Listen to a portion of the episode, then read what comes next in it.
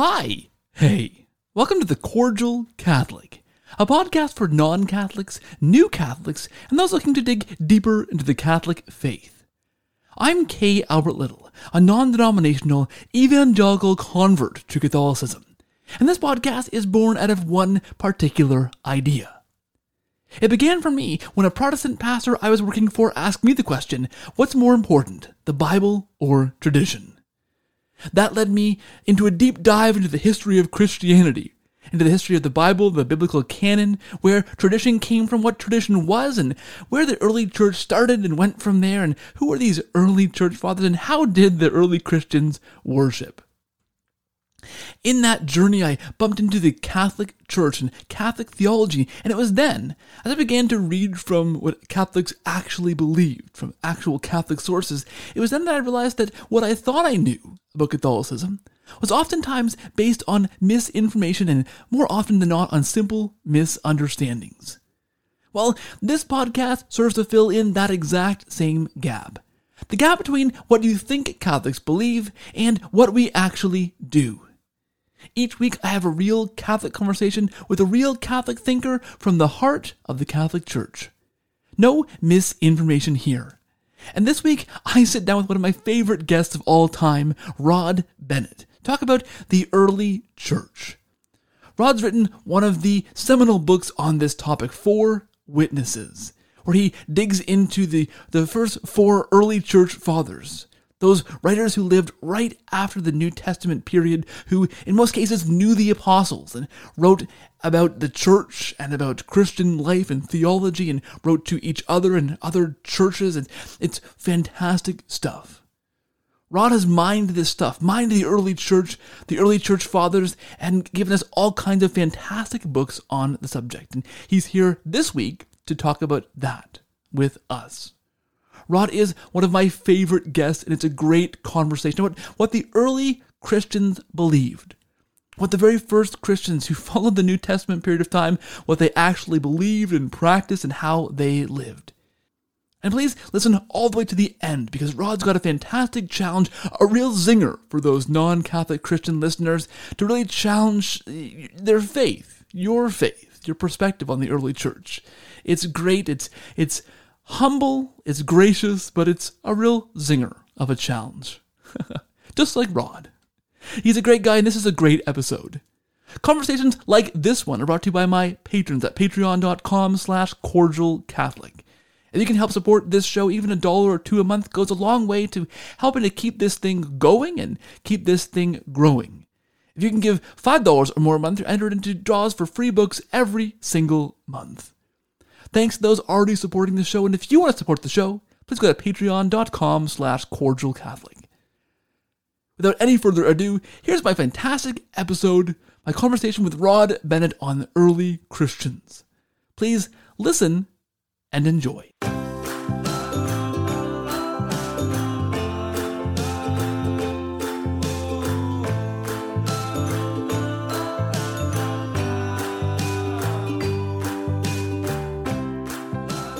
Hey, friends, and welcome back to The Cordial Catholic. We're talking about the early church this week, and I'm joined again by one of my favorite people to talk to. And it's been a minute, but I'm so glad to have him back on the show. I'm talking about Rod Bennett. Rod is the author of some of the best Catholic books out there, including Bad Shepherds, The Dark Years in Which the Faithful Thrived While the Bishops Did the Devil's Work, The Apostasy That Wasn't, The Incredible True Story of the Unbreakable Early Church, Four Witnesses, The Early Church in Her Own Words, and coming in 2021, I'm thrilled to say, Four More Witnesses. Rod, thank you for being here. Welcome back to the show, and hello. Hello, Keith. I'm very happy to be back. It's uh, I've enjoyed our previous talks and happy to be here.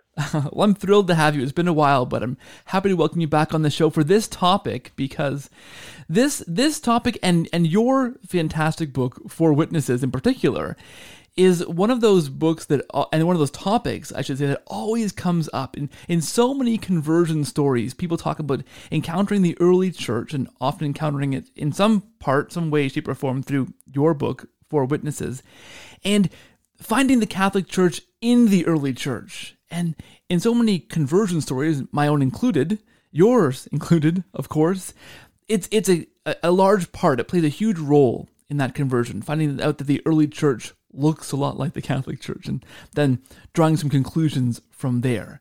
But I wonder if we can start with a bit from your story. And I, am curious to know for you, because for me, as an evangelical, the early church for me meant the church of Acts. And we see in, in the book of Acts in the New Testament, we see a church that looks kind of disjointed and kind of separate little g- groups of Christians meeting kind of in secret and well, I don't know, no real structure or authority system, and certainly not the, the hierarchy that the Catholic Church uh, embodies now. I, I wonder for you, what was your picture of the early church before you became Catholic, before you began digging into these witnesses? What did the early church look like for you, Rod? I don't know that I had a, a, a well drawn mental image of it. I uh, picked up, you know, a few things. On the whole, I think most evangelicals pick up the idea that you can't really know anything about it uh, for some long time.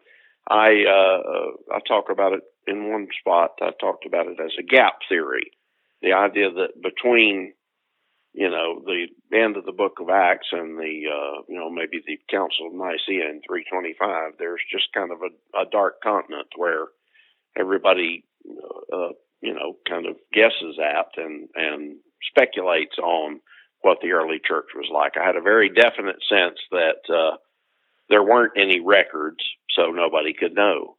Uh, that certainly was implied by the fact that uh, everybody that I knew always uh, seemed to put forward the idea that we, we need to try to get things back to the way they were in the early church, but nobody ever suggested going and looking at the records to see what the early church was like.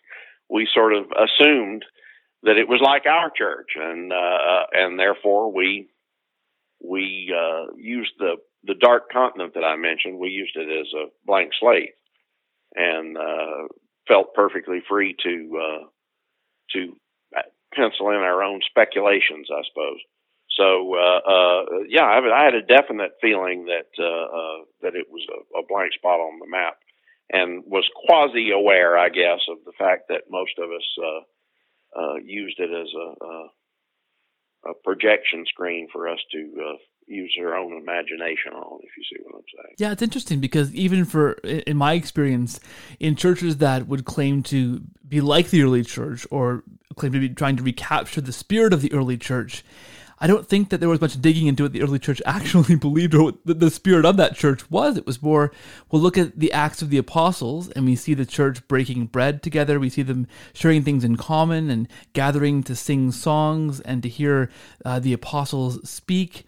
I mean, if you dig a bit below the surface there, you do see that there is some hierarchy. There are there is an actual council that takes place in the pages of Acts of the Apostles, but we wouldn't ever have thought, well, we should go back to church councils, right? Right. Well, it it's once you once you uh, take the blinders off a little, you begin to see real authority. I mean, the letters of Paul are very very insistent on the idea that an apostle has authority and that he, he ha- his teaching is from God and therefore it can't be questioned any more than Christ's teaching can be. Jesus, you know, said, "Whoever hears you hears me," and whoever rejects me, you rejects me and him who sent me. And then we see Paul talking about. You know, if you ever hear a different brand of gospel being taught besides the one that we taught to you, then even if an angel comes, or what seems to be an angel comes and teaches a different gospel than the one you've heard from us, then let him be anathema. So that's that's pretty strong authoritative stuff. The the idea that there was authority in the early church, at least while the apostles were with us, uh, is uh, you know there on the surface. You don't have to read between the lines for that. Likely, likewise, the case of I mean, who succeeds these apostles? Because for me, it was a shock.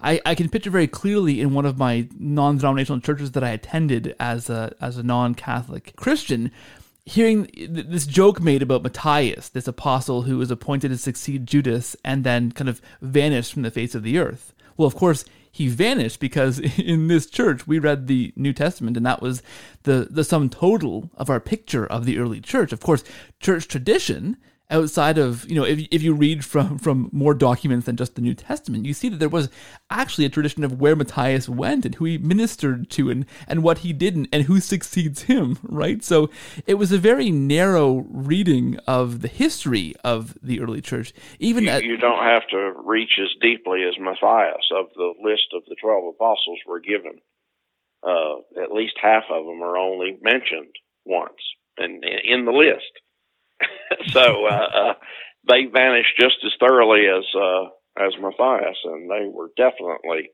uh, among the twelve. So, uh, yeah, the sense that uh, that the New Testament uh, tells us the whole story. I mean, yes, it it tells what it tells. It tells in a uniquely authoritative way, but the idea that extra biblical necessarily equates to non biblical or unbiblical uh, was a leap that we made. The the the idea that uh, if it's not in the Bible that it didn't happen was something that uh, isn't implied by the uh, by the idea of scriptural authority, and uh, it's something that I was able to, thank goodness, see pretty quickly that uh, that you know a lot of things happen that don't happen the book of the Acts, for example, the Acts of the Apostles is not really a church history book. I mean, it, it has church history in it, but it, it doesn't. If you, for those who, who, who have read it, and I'm sure most of our listeners have, uh, it, it, it, a better title might be the adventure, the early adventures of Peter and Paul. About half of it is Peter, and then it switches completely over to Paul and leaves Peter completely alone. So, uh, uh it's a very odd book, and it doesn't seem to be the purpose of it. It's odd if you look if you try to look at it as the history of the early church. It's the history of two very narrow aspects of the early church, and uh, you know once you realize that, you realize there must have been a lot more going on, and uh, not just things we can deduce from the uh, epistles of Peter and Paul. Yeah, and like you say, when you begin to take those blinders off of how you have, as as an evangelical, as a Protestant Christian, read the Bible for maybe all your life, when I when I first began to, to uh, attempt to to look at a different paradigm of reading the Bible, and those blinders began to come off, you see things as I mentioned, like like councils, and as you said, the the authority of, of Peter and Paul, and the succession of of their authority and how it's passed on. You begin to see these things existing, and and we hear about in the New Testament these ideas of of bishops and these different uh, levels of authority and different uh, classes of, of people serving in the churches. These things, I mean, and for goodness sake, you look at a very literal view of, of the Eucharist, which is clearly there in the pages of the New Testament. Paul mentions it as well, quite literally. But you don't see these things when you're wearing a certain kind of lens uh, the early church looks different through through say Protestant lenses than it does when you begin to begin to try and see things a bit differently, right? Well, yeah, we a lot dep- what you see depends a lot on expectations, and uh, you uh, uh you know it, it, takes a certain mental effort to uh, uh, you know to look to wrench yourself out of that one particular way of looking at things and and try another uh, man's pair of moccasins on for a while, and uh, and that I really I suppose is what we're asking. For uh, uh the thing that helped me uh, was that uh, my eyes were open to looking at different approaches by the fact that I got interested in C.S. Lewis, who, as many people know, was sort of a gateway drug to uh, writers like G.K. Chesterton, and then from Chesterton on to John Henry Newman. So I took a, a, a pretty well worn path for a certain class of uh, converts who started with Lewis, but uh, uh, but Lewis alone, as a somewhat high Anglican, although he would he didn't like party labels. His he, he believed in purgatory and honors to the Blessed Virgin and real presence of Christ in the Eucharist and the rest of it. So he, he, he his Anglicanism was on the Catholic side. Uh, just reading Lewis as I did so avidly, I mean, Lewis was very central to my reversion, I suppose, back to Christianity, period. I, I was raised in an evangelical church and had some very early beautiful experiences with Christ as a, a young, as a child and as a young teenager. and then you know got older, and like a lot of older people, went out into the world, joined the military, went out in the world, and sowed my wild oats. You know, but when it was time to think about questioning what I was doing and coming back, C.S. Lewis was instrumental for me. And uh, there's enough of Catholic uh, theology in Lewis to make a person go, well, gee, I'm not used to hearing that from a Protestant, or I'm not used to having that explained in that way by somebody that my evangelical uh, elders approve of. So, so Lewis really was a, a, a door into. Let's just say I had Catholic ideas about the Eucharist, about salvation, about the nature of the church, the uh, bishops and the authority that comes from the early church, things like that. Many of my first Catholic ideas were taught to me by a uh, somewhat imperfect Catholic uh, of the Anglican stripe, and uh, that was C.S. Lewis. So, uh, uh, and that again was just the beginning for so. So he opened the door for me. So when I say I took blinders off or something, I mean I, maybe that's too strong a way to say it, but I just I, I got in with somebody that I loved and trusted enough that I was able to be patient and listen to Christian theology that I had been taught to avoid in the past. And uh, uh, you know, again, God God bless uh, whoever whatever gatekeeper decided that C.S. Lewis could come into evangelicalism because that was a bad misstep if you uh, uh, if you wanted to keep all your people reliably uh, uh, low church uh, evangelicals. but but God bless whoever did it. Oh, that's a great point because even for me, I mean, I, I had Karlo Broussard from Catholic Answers on this show a while back talk about his book on purgatory. And I mentioned how C.S. Lewis, for me, The Great Divorce was a gateway drug into purgatory for me because, of course, as an evangelical, there's nothing at all in our theology that accounts for purgatory. Yet here was C.S. Lewis describing very eloquently this idea of a, of a purgatorial situation, which which made a lot of logical sense to me and just resonated right. in my heart quite deeply. And I thought, well, I have nothing like this in in my theology, right? He he also defended uh, prayers for the dead and uh, all sorts of other uh, very dicey things that uh, would set off would have would certainly have set off alarm bells in my church. but uh, uh, but again, they had, somebody had decided that I had permission to read him, so I did. Snuck in the back door. Right. So we we talk about the early church, and we you talk in in your first book, Four Witnesses, about these witnesses, this I, these these uh, early church figures who kind of revealed to us, I mean, who what happened in the early church and how things were were were governed and what they believed and how things were structured and what they did and what those early Christians looked like. I, I mean, we talked a minute ago about the idea of this stuff being lost in the sands of time. That's kind of the the narrative that, that I inherited as an evangelical, and you mentioned it earlier, we, we can't know these things. They're kind of lost to us in this this dark continent, as you put it so well. Who were these witnesses that you found that, that began to shed some light on the early church? Well, the, the the thing that was unique about what happened to me was that I didn't find a list of names and then go looking for the books.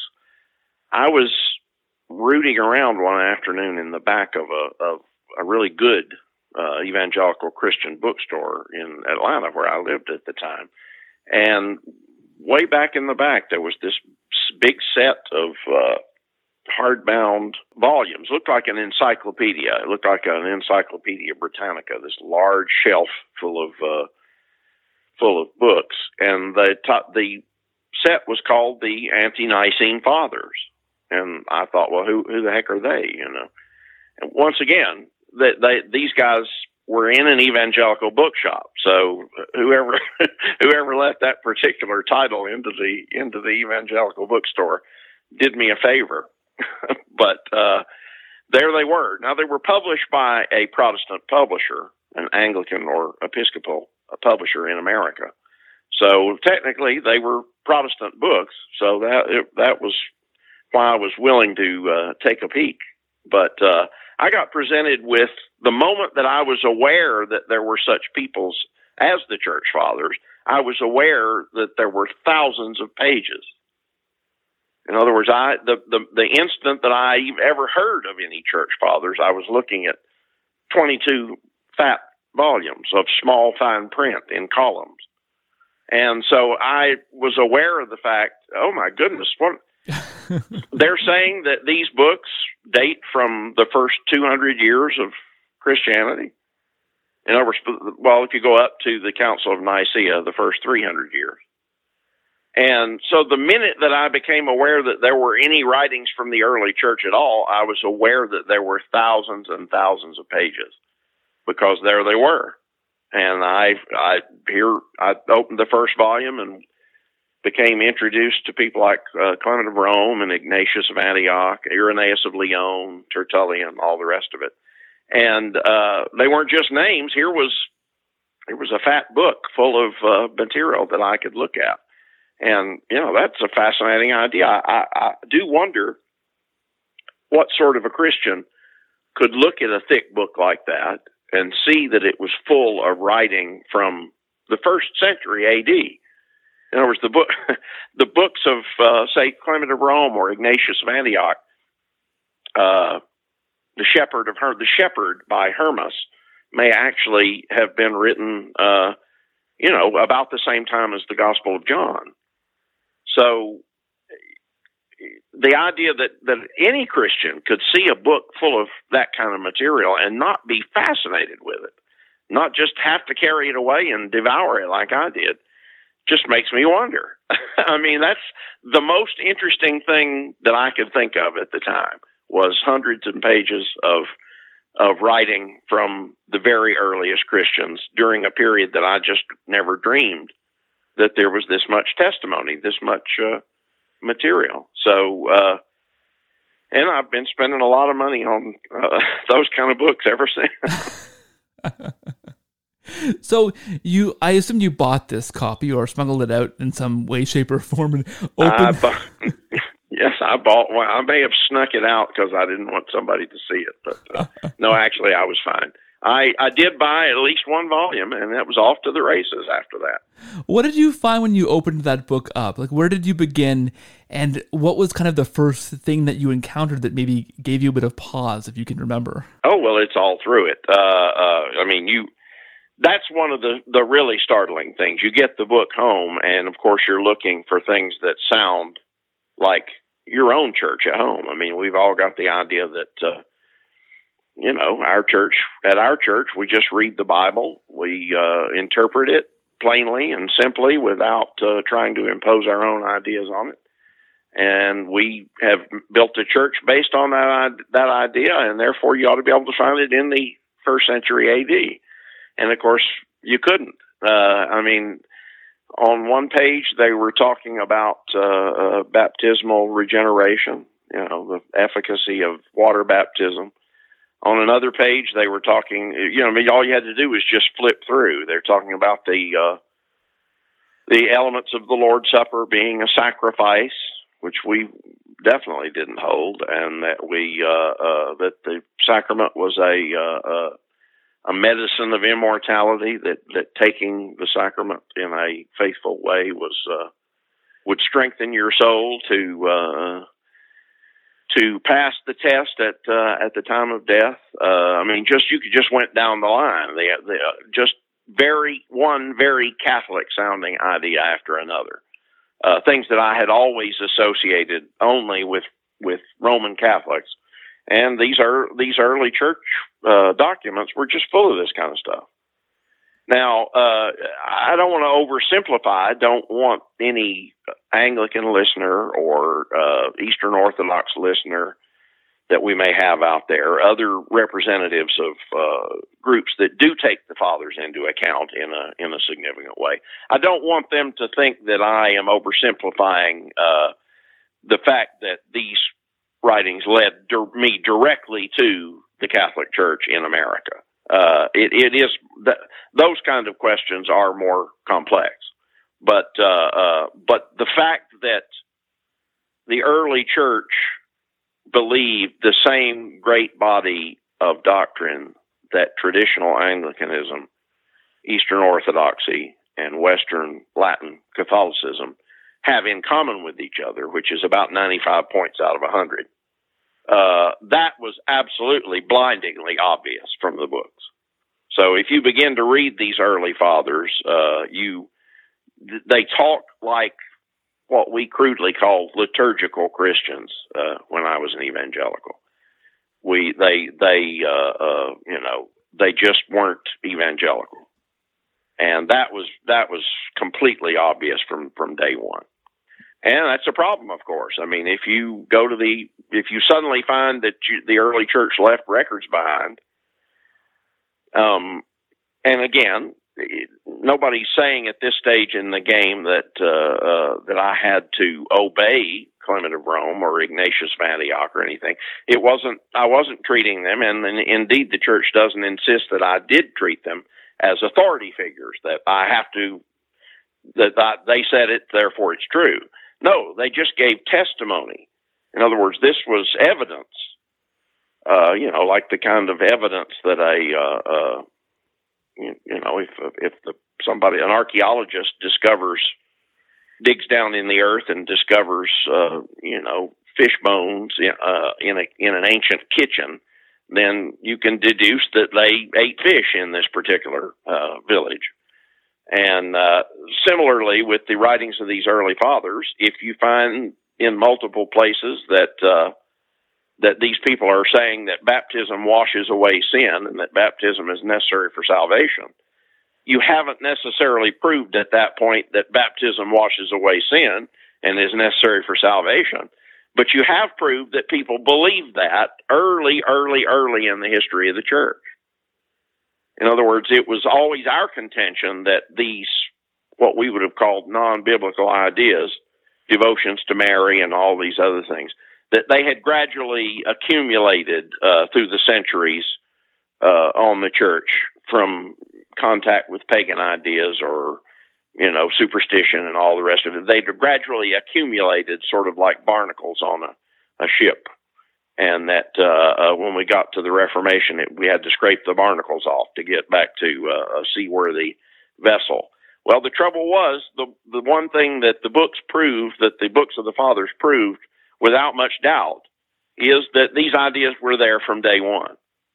That they uh, are pretty close to day one anyway. If you got a book that was written about the same time as the Gospel of John, then that's close enough to day one for me.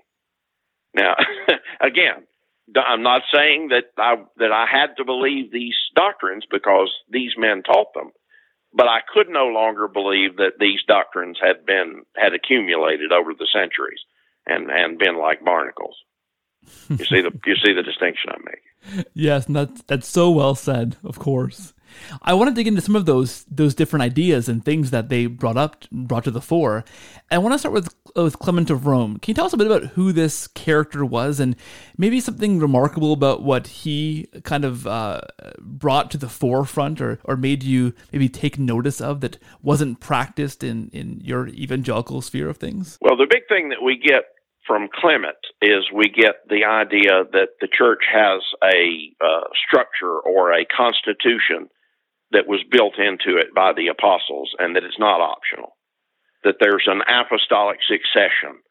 That the apostles, when they were getting old and ready to leave the scene, uh, uh, laid hands on other approved men, as we see the apostle Paul doing to Timothy, uh, that they laid hands on other trained men and conferred their authority that they had received from Jesus to successors, to uh, to men who were uh, uh, uh, to continue that chain of custody um, through the centuries. Uh, Clement lays out very clearly that the apostles put certain men in charge of the churches, and that it's not lawful to break that apostolic succession to pick leaders that we like better and to uh, uh, to ordain men who aren't in that apostolic succession. This is very, very clear in Clement of Rome. Clement, by the way, was uh, himself one of the successors. He uh, he was the, I believe, third successor to Peter as the bishop of the church at Rome. We call him that, thus Clement of Rome. So uh, uh, he and seems to have been, uh, although we're not absolutely sure about this, seems to have been ordained to the ministry by Peter himself, who, of whom he was a contemporary. So uh, that uh, uh, was a tremendous thing to see. The whole purpose of, of Clement's letter, he's writing to the church at Corinth, not to his own church at Rome, where at Corinth they were still having uh, schisms of the type that we see Paul trying to deal with in his uh, epistles, biblical epistles to the Corinthians. I am of Paul. I am of Apollos. You know, I'm choosing up parties uh, was a problem. It was just something in the drinking water, apparently, at Corinth. And so Clement is called upon as Bishop of Rome to write to this other church and to say, you, the Corinthians, who had uh, allowed a faction to uh, throw out the men of, in the apostolic succession and replace them with people they liked better. Clement writes to him and says, "No, that's invalid. You you can't do that. It's not lawful to uh, to eject from the sacred ministry men that were put in uh, in place by the apostles." So uh, that the the great contribution that we get from Clement is the uh, the concept of apostolic succession is laid out very clearly. And uh, then, of course, Ignatius, who was the next, maybe the next earliest uh, Christian writer whose works have survived uh, outside the pages of the New Testament, Ignatius of Antioch. Uh, his letters, he, uh, his seven letters that have survived, are all about the idea that submission to the bishop, the one ordained by the apostles, is uh, is absolutely necessary in the church. So that that you know that's that's that awful hierarchy, you know, that people are so they don't like that word hierarchy, but there there it is, really, really early, uh, by people who we think Ignatius was actually baptized by uh, Peter. So uh, uh, certainly Clement is mentioned in the Bible. He's one. He's mentioned as a co-worker of Saint Paul's. So there's uh, there's no gap and and we and yet we find these men teaching uh, this apostolic succession as a really ironclad principle of the church's constitution. I I uh, wrote a, an article once for my blog when I was first looking into the Catholic Church and, and maybe even early in my journey as a Catholic about the one quote that made me Catholic, and it was something that Ignatius of Antioch you mentioned wrote about along the lines of you know where the where the where the bishop is there is the church. And that as a as a non-catholic christian when i first read that just kind of floored me to think okay how do we figure out what church is the early church and which which church is the right church? Well ignatius tells us that in the early church it was the bishop that you'd find to figure out where the church was. Right, and right, right. and I later interviewed uh, Dr. John Bergsma on this program as well about his conversion story. And for him as well, it was one of Ignatius's letters and a very similar sentiment that he wrote in this other letter. The same idea of, of the Eucharist and the bishop making up the church. That's where you find the church, is where the Eucharist is celebrated and where the bishop is in, in valid succession of the apostles neither of those things for Dr. Bergsma he had in his kind of reformed Calvinist church he was he was pastoring I think at the time and so like myself you know you encounter these things and and as you're talking about as well you encounter these things that don't look anything like the Protestant experience of Christianity right here in the very early church the idea of the of of the bishop I mean for one thing is just so foreign to to the evangelical mind. I mean, we have these.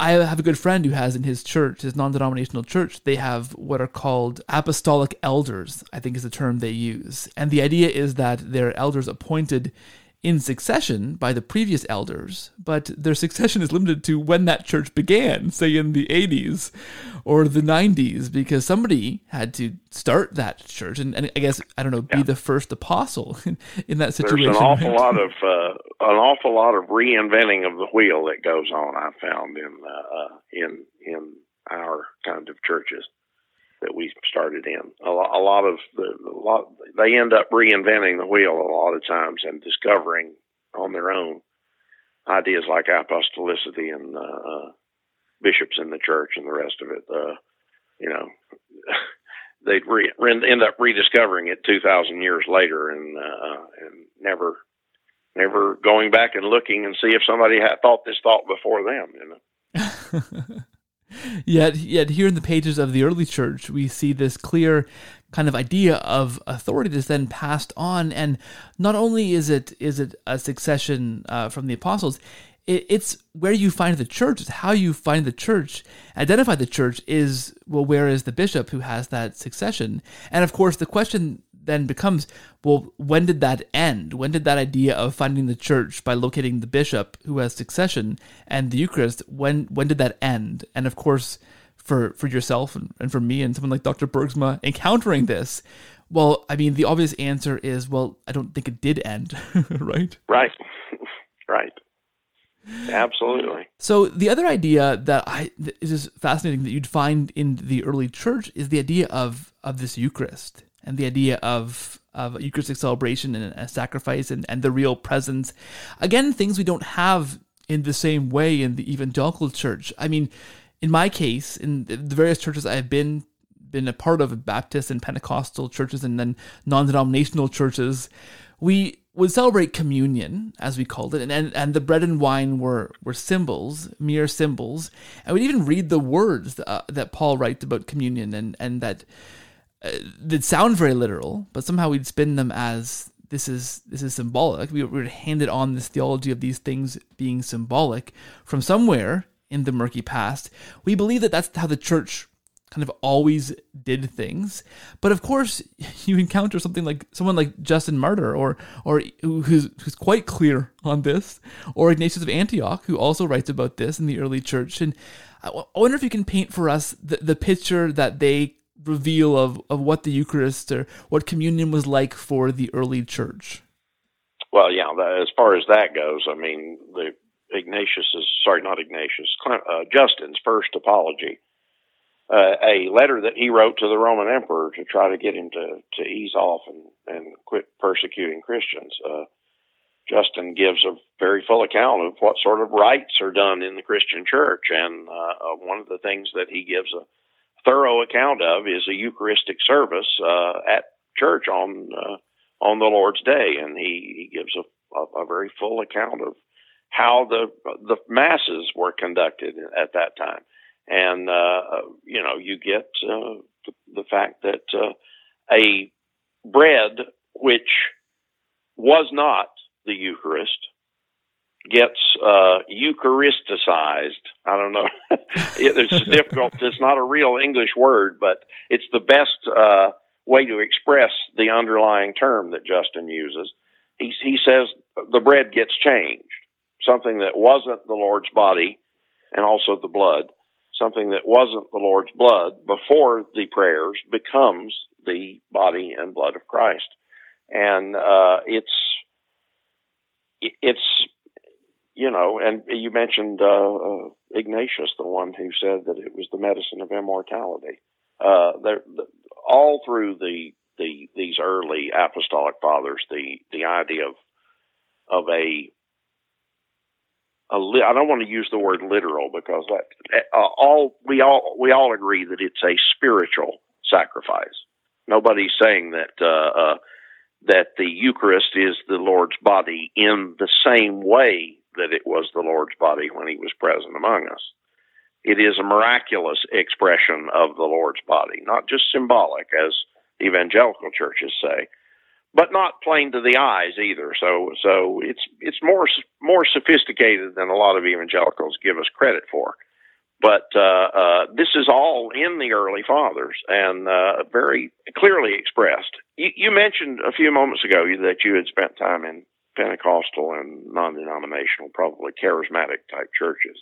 It's interesting that we do. I do find that I'm able to get people from those traditions to accept this idea much more clearly and instinctively than people from, say, the Calvinist tradition and other uh, other groups like that. And uh, to some extent, I, have discovered that the, the, we owe we owe a great debt of gratitude to John Wesley for that. Wesley is sort of the spiritual uh, progenitor of Pentecostalism, holy the holiness movement, uh, the the 19th century roots of Pentecostalism and charismaticism. And I have been fascinated to learn in recent years that uh, that Wesley was an unusually high Anglican. He and his brother Charles were essentially Anglo Catholics a hundred years before Newman and the Oxford movement. And one of the reasons they passed down a much more patristic, much less Calvinistic, and much more uh, well, there's no other word except Catholic version of Christianity to their followers, much less Gnostic, uh, you know, uh, afraid to let God express himself in material uh, sacraments. That uh, the reason he was able to pass this down is he himself had kept much closer to the original traditional uh, high Catholic flavored Anglicanism, and uh, and so you know it's it's really interesting that even amongst a a not very pure form of uh, of the Catholic faith, as we find expressed in the uh, early Anglicanism, uh, you still find enough of it that it makes a difference even today. That people who who have been the followers of Wesley through the uh, last couple of centuries uh, are find it much easier to understand these ideas. So I hope that's not too much of a rabbit trail. One day I might write a book about Wesley, but uh, but his his people on the whole have a, have less of a hard time with uh, uh with these ideas of a sacramental Lord's Supper and the laying on of hands and all the rest of it. well, we'll look forward to that book if it ever comes out. it'll, be, it'll be fantastic. I, I, would, I wouldn't hold my breath. That sounds like the sort of book that would uh, that would sell about five copies. well, I'll buy one.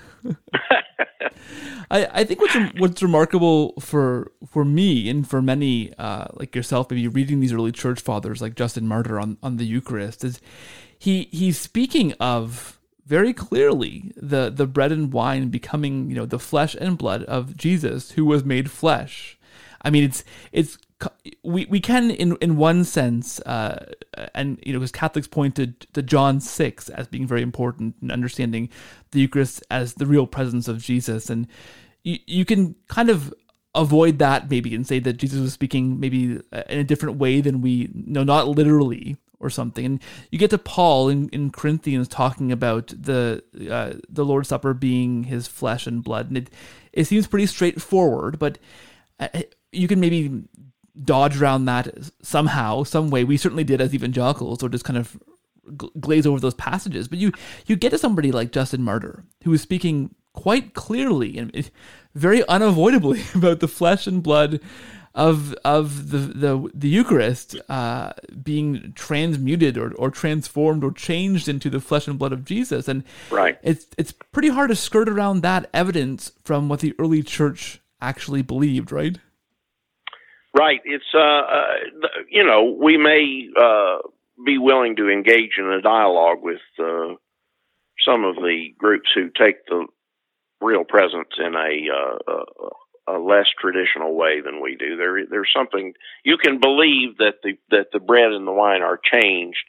I mean, we don't say that the the final finished Catholic formulation of transubstantiation is in the word for word in the first century documents. That I mean that that's want to make people understand we're not we're not overstating the case in that way, but uh, uh, definitely you see the thing being laid out in Catholic terms from the beginning, Catholic terms that only get uh, better thought out as the next couple of centuries go. And most importantly, we don't find pushback in the east or the west of Christianity in in those early centuries. We don't find uh, as as trans as we get closer to transubstantiation uh, over the first couple of three centuries, we don't find anybody resisting the developments. We find them saying, "Yes, this is this is uh, what we've always believed." So it, the statements do get fuller and more explicit as time goes on, but they uh, uh, the most significant thing to know about them is you don't get any uh, you don't get any contrary voices st- standing up and saying no. It's uh, it's symbolic. It's you know a purely uh, metaphorical uh, fleshliness and et cetera, et cetera. You don't find that. It's the it's the church speaking uh, with unanimity that counts for a lot here too. Yeah, I think that's a fantastic point because I've argued before with a very good friend of mine who's a non denominational Christian, and we go back and forth on these kinds of topics and normally get quite heated and then cool off for a bit and come back in a couple of months or, or, or years to revisit those topics when we've kind of come around a little bit. And our, our most recent conversation was on the Eucharist. And uh, I was bringing forth some of these quotations from the early church fathers, and he was equally coming back with a list of some other quotations from early church fathers that, that purported to show this idea that, well, not all these church fathers agreed with, say, the real presence. And if you read them in the totality of them, what you see is a development away from thinking it was the real presence. Now, of course, I mean, as a Catholic who's who's read deeply into those things, uh, for me, my response was, "Come on, are you kidding me?" But this seems to be a, a, a, live discussion, and I and I feel like there's a strand out there of Protestant Christianity that that certainly, and I know this too from speaking to people. I mean, Dr. Doug Beaumont is a good friend of this show, and he helped the late Norman Geisler to put together his systematic theology textbook, which is widely read by Protestant evangelical Christians. And Doug told me that what how that was put together was essentially just bringing together quotes that seemed to back up the views that that Dr. Geisler was promoting. So there is this strand of Christianity, whether intentional or accidental or you know whether it's misinformation or just simple misunderstanding that that takes these early church fathers on something like the Eucharist and kind of picks and chooses things that seem like they're agreeing with the Protestant perspective. I think you'd argue, and I'd argue, that taken as a whole, the, the picture is quite clearly a, a, a Catholic or an Orthodox picture of, of the Eucharist. Am I right in saying that? Well, what what I would say is both sides, a- amateur uh, apologists on both sides, just pick and choose their favorite quotes and direct you away from the others. It would be uh, you'd like to think that Christians would realize that they're being deceitful when they do that, but uh, we don't always we're not always attuned to that. Uh, you know, all seems fair in love and war sometimes. There certainly are passages in the early fathers where they say something, and we as Catholics or even Orthodox might say, "Oh, that seems to give credence to the symbolic uh, interpretation." There's se- several passages in the Fathers where uh, you know they they do seem to be stressing uh, the symbolic to almost to the exclusion at times of the of the other thing. Uh, the the thing is, you do absolutely have to take both things at their uh, you have to take the entirety, let's say, of Cyprian. We have to take the entirety of what he said on the subject. You can't just pick your favorite parts and edit the rest out. And when we stop doing that, whether Catholic or Protestant, when we stop doing that, we'll start take we start taking Cyprian's testimony seriously. Why did he seem to say this here? Why does he seem to contradict himself over there? Did he change his mind? Or is it just a really complex subject with a lot of different aspects that are not easy to express without uh, seeming to make missteps from time to time? Lot there are lots of things like that in the early fathers where it was early enough in theology that the terms were not all worked out, and in sometimes in trying to express a, a really profound idea, uh, the statement taken in isolation might even at times uh, sound like uh, it's defective, that, that it, he actually doesn't uh, express the Catholic idea. But again, it comes from not uh, uh, learning the that particular father's entire testimony on the subject. He uh, he he has a body of thought on the topic, and if you put that all together, you get the full picture rather than just an isolated an isolated statement. And I guess the other thing to uh, to, to note too that I would push back against a little bit on on comments uh, that seem to pick and choose from the church fathers would be well these are early church fathers. This is not the magisterium of the church. This isn't what the church teaches in sum total. These are early christians. Some of course are, are bishops and, and popes even and people in authority. But just finding one quote from any of these church fathers isn't going to give you the full picture of what the church has authoritatively taught or come to believe, right? That's an important thing to, to underscore, maybe. Yes, exactly right. They no, none of the individual uh, writers is infallible, and uh, they they uh, need to be taken as a whole. And the people who do the taking are the officers of the church uh, who express their conclusions through the voice of a council or through some sometimes occasionally the uh, the uh, doctrinal definition of uh, a bishop of Rome. I remember once I was I was reading carrying around uh, Irenaeus's Against Heresies, this fantastic uh, large volume of, of writing from the early church. One of these you know huge things that is contained within the early church fathers that you go, wow, this is a lot of information, mostly about the the heretics that existed at the time, right. what, what they taught and believed. Reading all five books of Against Heresies by Irenaeus separates the man from the boys. If you if you can read four four whole books of mostly dised- disedifying uh, expositions of Gnostic doctrine, uh, then uh, you know I did read all five, but but I must admit it was a chore, and I can't believe it. I can't blame somebody if they uh, if they skip over some of it. well, I'm glad you say that because I was carrying around this giant tome of Against Heresies. I didn't read the whole thing. I did. I also finished it, and uh, someone said to me, "Oh, how's your master's degree going?" And I said, "What master's degree?" And they they assumed because I was carrying around, I was reading the whole thing. They assumed I was working on a master's degree. What other, what other reason would there be, right? Yeah, precisely.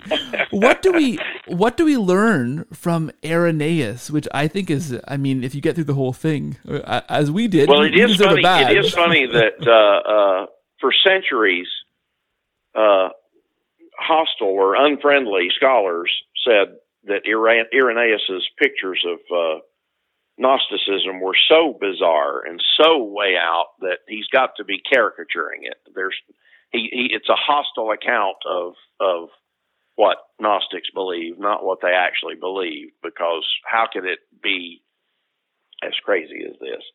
And then the Nag Hammadi library was discovered, which is a large cache of, of Gnostic, an actual Gnostic library that was discovered in recent years. And you don't hear that so much anymore.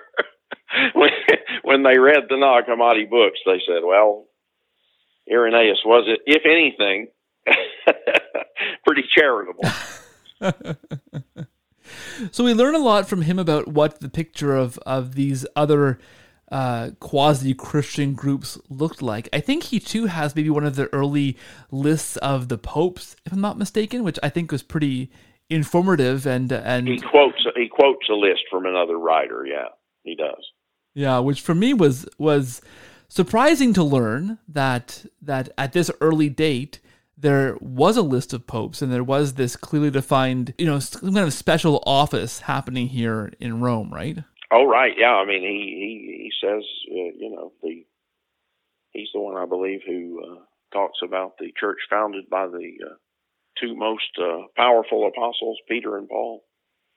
And uh, uh, you know, it's definitely uh, Irenaeus has written things that uh, that speak of the uh, need to compare all church doctrine with what the uh, the Church of Rome teaches. So that uh, uh, that definitely was the case in those days.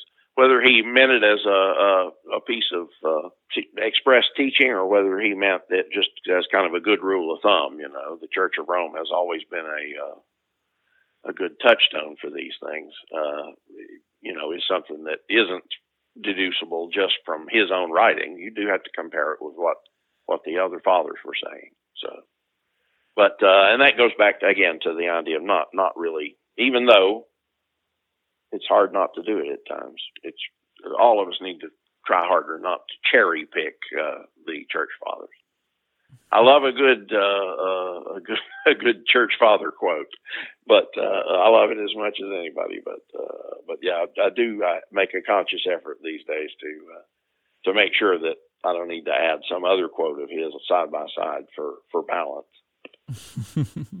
I can remember as a non Catholic Christian looking into the tradition of of my Sunday morning and why I worship the way that I worshiped in a non-denominational, uh, charismatic kind of uh, uh, Christian church.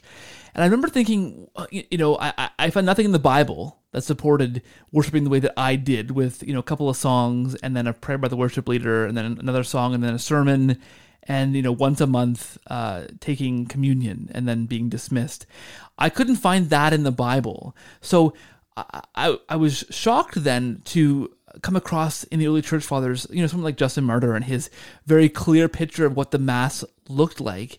I, I was I, I, don't know, shocked to discover that the way the early church worshipped was, I mean, I shouldn't have been shocked, Rod, because they didn't have electric guitars and, and drum kits and PA systems and, and smoke machines. And of course they didn't have those things, but, but somehow we, we thought that our worship looked like the early church. But here's a, a clear account. I mean, Justin Martyr just spells it out exactly how the, how the mass went. And gosh, it looks a lot like what a Catholic mass looks like even to this day, right? Right. Well, that was uh, uh, that was uh, an assumption that uh, that we very commonly made that uh, the simpler uh, and you know, I mean, the New Testament does talk about worshiping God with spiritual songs and hands raised and all these other things. These are these are in the Bible, but there was a sense that take a few things like that that are in the Bible and mix them up together in a very simple way. And surely this is what the simple, primitive early church looked like without elaborate rituals, which obviously seem to require centuries to evolve, et cetera, et cetera. And uh, that uh, it, it's almost like we, especially in a non-denominational or Pentecostal or whatever setting, uh, and in that you mentioned the electric guitars and the rest of it. I'm from that generation of the Jesus people and the uh, house churches and all that sort of thing. And we were sort of quasi consciously saying the simpler the better because obviously the church was simple in the early days. And that's why it's so powerful to come across uh, somebody like Justin Martyr for whom there's already a complex ritual. And uh, the, the assumption we were making is just not warranted. The ritual of the church involved a sacrifice. Uh, sorry, the ritual of the synagogue involved sacrifice and uh, uh, you know elaborate preparations that are spelled out in the uh, Pentateuch, and uh, the idea that uh, the church ought to have left ritual and symbolic breakings and and cups and all the rest of it. We should have left all that behind. Is a, an unwarranted assumption. Jesus was uh, a, a, a, Hebrew. He was, uh, uh, and he passed down, changed, and metamorphosized and transfigured the old rituals. But the idea that ritual itself became uh, needs to be completely left behind, and that it ritual itself is com- is an antithesis to what New Testament worship might be expected to look like is is just is just somebody's guesswork, somebody's uh, uh, presupposition. and it's and it's quite uh yeah it's quite interesting to that picture in the early church fathers of how that worship looked like it's kind of uh, uh you know if we're trying to get back to that kind of worship uh it's quite clearly spelled out there and it unfortunately looks kind of ritualistic right it, it, absolutely. It is literally ritualistic. It's a ritual. and that's but one of the things that, that our inquirers need to hear us say straight up is you got to expect a paradigm shift here. We believe that Jesus taught a ritual to his disciples. He taught them how to perform a ritual, just the same as Aaron taught the uh, uh, Levites how to do one.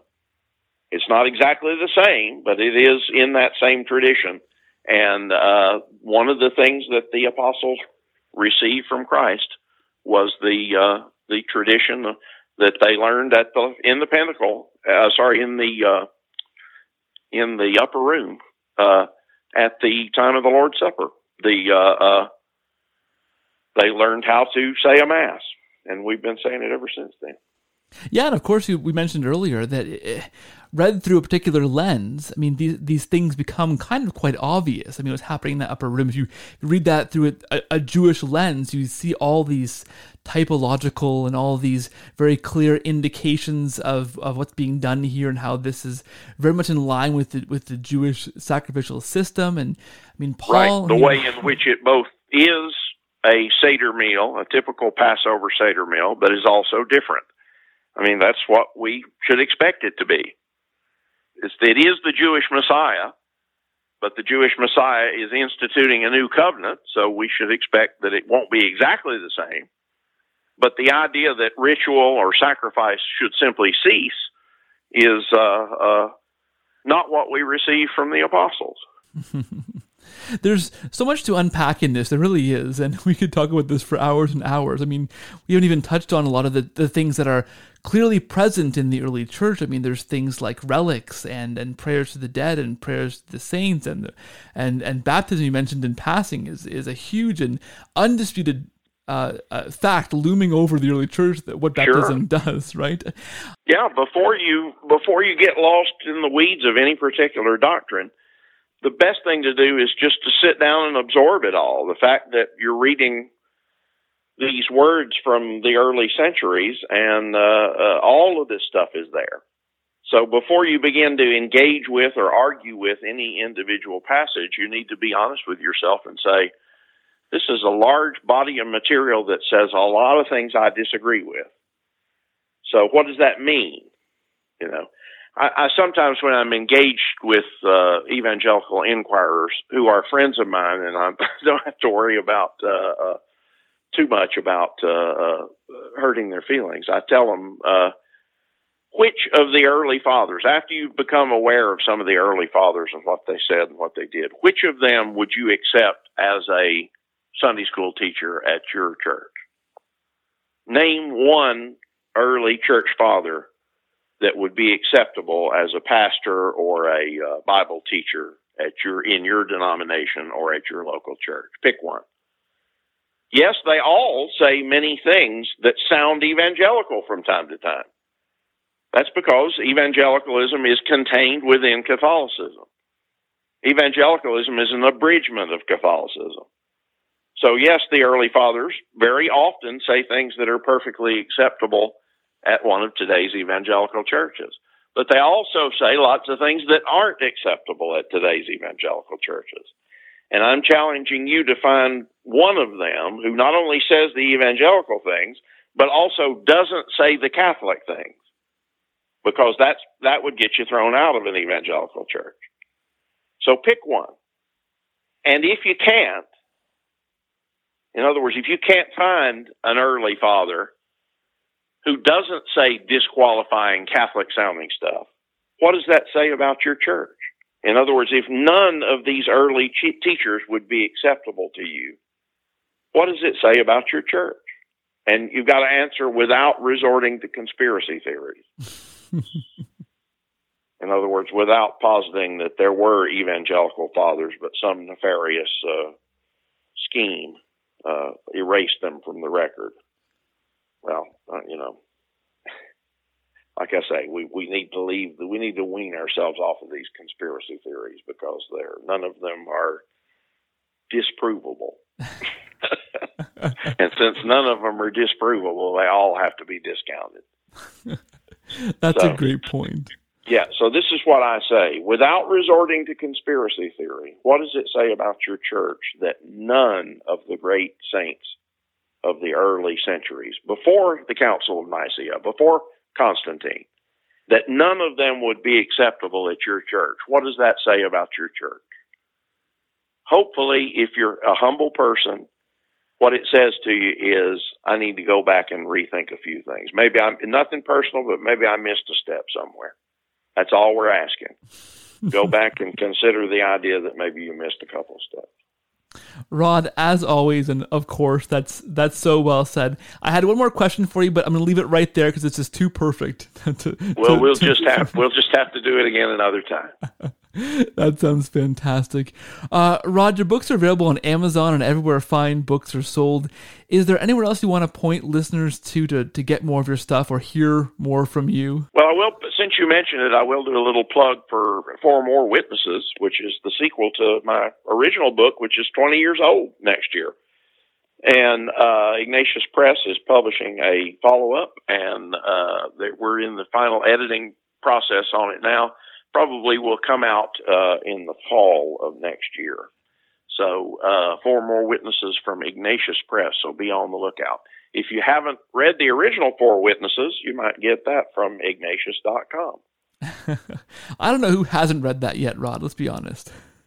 Well, I wish that were more true than it is.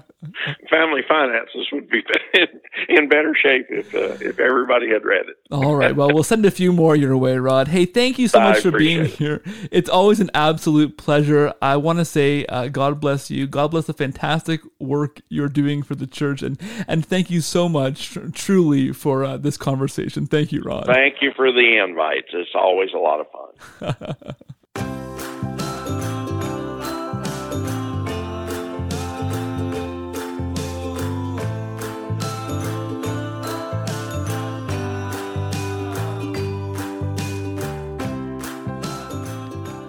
Thanks again for listening to this episode of The Cordial Catholic.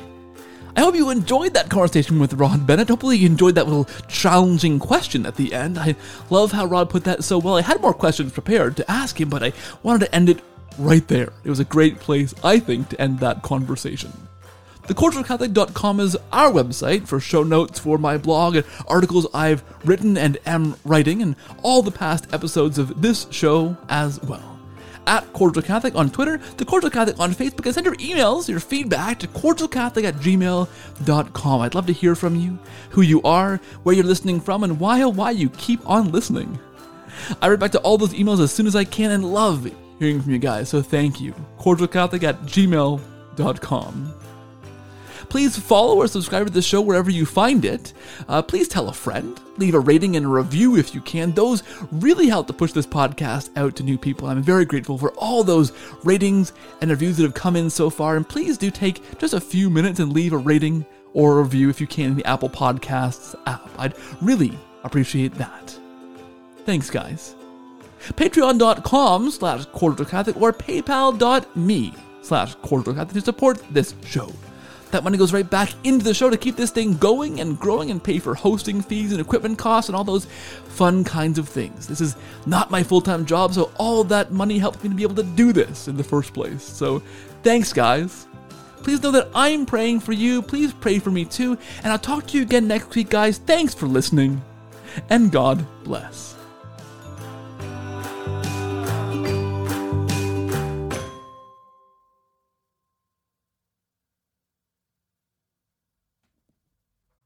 This show is brought to you in a special way by our co-producer patrons over at patreon.com slash cordialcafe.